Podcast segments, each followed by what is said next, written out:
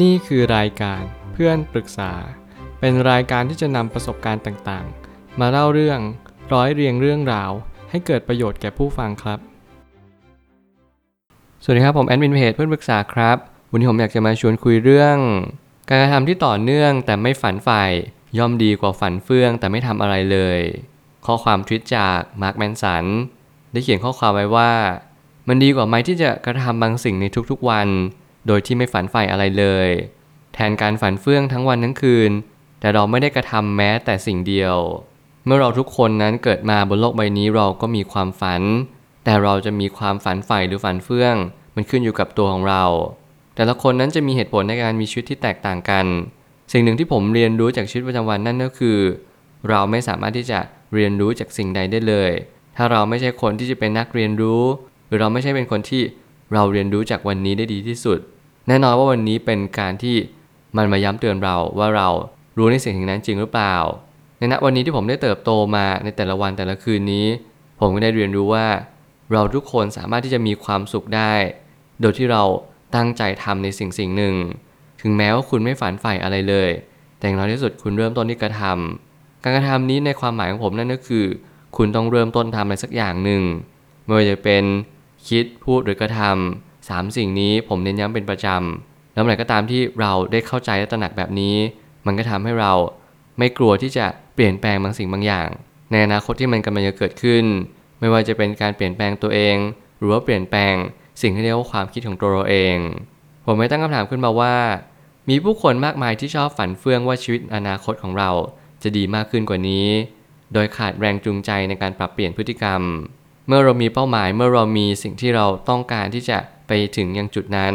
เราก็แค่เรียนรู้มัน และเราก็ต้องทำตามในสิ่งสิ่งนั้นให้มากยิ่งขึ้น กลยุทธ์เป็นสิ่งที่สำคัญอย่างยิ่ง เพราะกลยุทธ์นี้กำลังเป็นตัวชี้วัดว่า เราทำสิ่งนั้นจริง ๆ หรือเปล่า อย่างสมมุติผมต้องการที่จะเก็บเงินล้านแรกได้ก่อน 30 แน่นอนผมมีเวลาอีก 2 ปี ซึ่งกลยุทธ์ที่ผมจะทำนั่นก็คือ การลงทุนในสินทรัพย์ที่เรียกว่าหุ้น ให้ผลตอบแทนเฉลี่ยต่อปีประมาณ 7-10%หน้าที่ของผมก็คือพยายามสอดแสวงหาหุ้นตัวไหนก็ได้ ที่ทำให้เป้าหมายของผมนี้สำเร็จผลขึ้นมา ไม่ว่าจะเกิดขึ้นเรียนรู้และกระทำความผิดพลาดนี้มันเกิดขึ้นแน่นอน แต่อย่างน้อยที่สุดมันจะผิดแผนหรือว่าเป็นไปตามแผนไม่ได้สำคัญ มันสำคัญอยู่ที่ว่าเราเนี่ยเรียนรู้ที่จะเข้าใจมันจริง ๆ หรือเปล่า หรือเราแค่ตั้งเป้าหมายขึ้นมาหลอกๆ แล้วให้เรามีอะไรทำมากขึ้นในชีวิตประจำวัน สิ่งนี้ต้องระมัดระวังอย่างยิ่ง หากเรามองเห็นตรงเราจะรับรู้ว่าการเปลี่ยนแปลงจำเป็นจะต้องเปลี่ยนการกระทำของเราในชีวิตประจำวัน ไม่ใช่การเปลี่ยนแปลงแค่ความฝัน เมื่อความฝันมาย้ำเตือนเราว่า เราสามารถมีมันได้ แต่สิ่งหนึ่งที่เราต้องมีควบคู่ไปกับความฝันนั่นก็คือ การกระทำของเราในทุกๆวัน หากเรามีแต่ความฝันนั่นจึงเรียกว่าฝันเฟื่อง แต่หากว่าเรามีความฝันและเรามีการกระทำสิ่งนั้นจึงเรียกว่าฝันใฝ่ผมว่าฝันเนี่ยมันมีความหมายที่ค่อนข้างลึกซึ้ง และความหมายหลักๆ นั่นก็คือ เราจะทำอย่างไรให้มีความสุขในทุกๆวัน ถ้าเกิดสมมติเรามีความฝันแล้วมันทำให้เรามีความสุข เราก็จงทำแบบนั้นและก็สมมติเรามีความฝันแต่มันไม่เคยทำให้เรามีความสุข เราก็จงไม่ต้องทำสิ่งนั้นต่อไป หากแต่เพียงเราเรียนรู้ในเรื่องราวเหล่านี้มากขึ้น มันก็จะทำให้ชีวิตของเราเนี่ยดีขึ้นไม่มากก็น้อย มันเหมือนกับว่าเราเพิ่มการกระทำไปมากขึ้น วันนี้เราฝึกคิดหรือยัง วันนี้เราฝึกการฟังหรือยัง รวมถึงเราฝึกที่จะกระทำมากขึ้นในทุกๆวันไหม และการฝึกฝนนี้มันก็ทำให้ทุกเมื่อเชื่อวัน มันไม่ใช่เลยในจุดที่ เราจะไม่ทำอะไรเลยแล้วเราจะบอกว่าเราฝึกฝนมัน ขอให้เราเรียนรู้ที่จะเปลี่ยนแปลงบางสิ่ง เข้าใจมันตระหนักรู้ถึงมัน อย่างน้อยในการที่เราฝันเราก็ขอให้เรามีเป้าหมายที่ชัดเจน วันนี้ทำอะไรได้ดีที่สุดทำสิ่งนั้นต่อไป อะไรที่เราทำไม่ดี เราต้องตั้งคำถามกับตัวเองแล้วว่า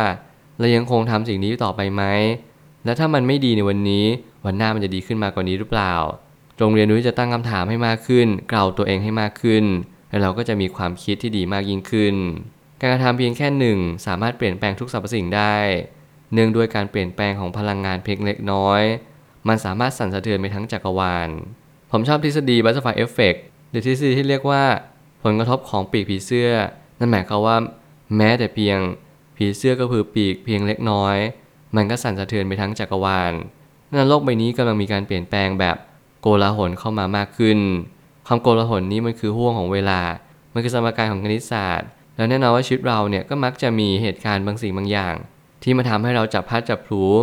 มาอยู่ในจุดที่ชอบบ้างไม่ชอบบ้าง นั่นจึงเรียกว่าการที่เราเจอการเปลี่ยนแปลง แบบสั่นสะเทือนทั้งจักรวาล เราเรียนรู้จากตรงนี้ได้มากขึ้นก็เนื่องด้วยจากการที่เราสังเกต ถ้าเกิดสมมติเราทุกคนสังเกตแน่นอน สิ่งเหล่านี้เป็นเรื่องปกติมากๆ มันไม่มีใครเลยที่อยู่ดีๆได้เรียนรู้สิ่งสิ่งหนึ่ง โดยขาดการที่เข้าใจหรือตระหนักรู้ในสิ่งสิ่งหนึ่ง ถ้าเกิดสมมติเราใช้ทฤษฎีนี้ในการใช้ชีวิต สิ่งหนึ่งให้เราเรียนรู้ได้นั่นก็คือ การทำแม้เพียงเล็กน้อย มันก็ย่อมมีผลต่อสรรพสิ่งมากมาย และผลต่อเนื่องของสรรพสิ่ง ก็จะกลายเป็นผลกระทบต่อชีวิตเราในอนาคตสื่อไป เรียนรู้แบบนี้เข้าใจแบบนี้วันหนึ่งเราก็จะเข้าใจว่า ชีวิตมันไม่มีสูตรสำเร็จ ชีวิตมันมีแค่เราเรียนรู้วันนี้ และเราได้ทำสิ่งนี้ลงไป แค่นั้นพอ ผลลัพธ์มันเกิดขึ้นตามเหตุและปัจจัย มันไม่จำเป็นต้องไปทำอะไรกับมันเลย แล้วนี่แหละจึงเรียกว่าชีวิต ไม่จำเป็นจะต้องทำตามความฝันทุกสิ่งอย่าง รวมไปถึงไม่จำเป็นจะต้องมีความฝันเท่านั้น จึงเริ่มต้นลงมือทำให้ลองเริ่มต้นทำทันทีเลยแล้วจะประจักษ์แจ้งเอง สิ่งที่เราประจักษ์แจ้งต่อสิ่งต่างๆ นั่นก็คือ เราแค่เรียนรู้จากวันนี้ เรียนรู้จากตัวเอง และเรียนรู้ว่าธรรมชาตินี้กำลังบอกอะไรกับเรา บางคนไม่เคยมีความฝันเลยแต่เขาใช้ชีวิตอย่างมีความสุขได้ แน่นอนความฝันจึงไม่ใช่สิ่งที่มันจำเป็นขนาดนั้น สิ่งที่มันจำเป็นนั่นก็คือ การรู้จักตัวเอง การรู้ว่าวันนี้เราควรทำอะไรและไม่ควรทำอะไร มันเป็นสิ่งที่อยากควรและต้องสามสิ่งนี้ผมใช้เป็นคันลองของชีวิต เพราะคันลองของชีวิตเนี่ยเป็นสิ่งที่ผมเชื่อเสมอว่ามันจะนำผมไป ในจุดที่ดียิ่งขึ้นกว่าเดิม ถึงแม้วันนี้มันอาจจะไม่ดีขึ้น และถึงแม้วันนี้มันอาจจะเป็นจุดที่ทำให้ผมไม่ได้เข้าใจสิ่งที่มันเป็นจริง ๆ แต่อย่างน้อยที่สุดเราต้องเชื่อมั่นในตัวเอง เราต้องเชื่อมั่นว่าวันหนึ่ง เราจะมีชีวิตที่ดีขึ้นผ่านการกระทำในสิ่งที่เราต้องทำหรือควรทำเมื่อเราทำแบบนี้ไปเรื่อยๆชีวิตเราก็จะดีมากยิ่งขึ้น ถ้าเราควรที่จะอ่านหนังสือในวันนี้ เราก็ควรที่จะอ่านมันมากขึ้น ใช้ชีวิตแบบปรับมุมมองแล้วก็มองอีกมุมหนึ่งบ้างอย่างเช่น ถ้าเกิดสมมติเราใช้ชีวิตตามความอยากทั้งหมด ชีวิตเราอาจจะมีความยำแย่ลงไปกว่านี้ก็ได้ เราจึงต้องปรับเปลี่ยนไปในทิศทางที่ว่า เรียนรู้ที่จะเข้าใจวันนี้ให้มากที่สุด ผ่านการกระทำของคาว่าต้อง วันนี้ต้องทำอะไรบ้าง วันนี้ต้องทำความสะอาดบ้าน หรือว่าต้องทำในสิ่งที่ควรที่จะทำอย่างเช่น การหาเงินหาทองความผิดชอบมวลรวมต่างๆให้เราต้องทำสุดท้ายนี้ทั้งนี้ปัญหาไม่ได้อยู่ที่สิ่งภายนอกแต่กลับกลายเป็นสิ่งภายใน ความฝันเป็นเพียงภาพจำและสิ่งที่วาดขึ้นมา ซึ่งความเป็นจริงบางทีก็ไม่ได้สอดคล้องเป็นเนื้อเดียวกันทั้งหมด ถ้าภาพจำกับความเป็นจริงมันเกิดขึ้นเหมือนกัน เราคงจะมีความสุขในชีวิตไปแล้ว แต่กลับกลายเป็นว่าบางครั้ง ภาพนี้หรือความรู้สึกนี้อาจจะไม่ได้ตรงกันเสมอไป เราแค่รับรู้ในความเป็นจริงว่า วันนี้ทำให้มันดีที่สุด ฝันเฟื่องหรือฝันฝ่ายแยกให้ออก ต่างกันที่การกระทำการกระทำเท่านั้นที่กำหนดทุกสิ่งทุกอย่าง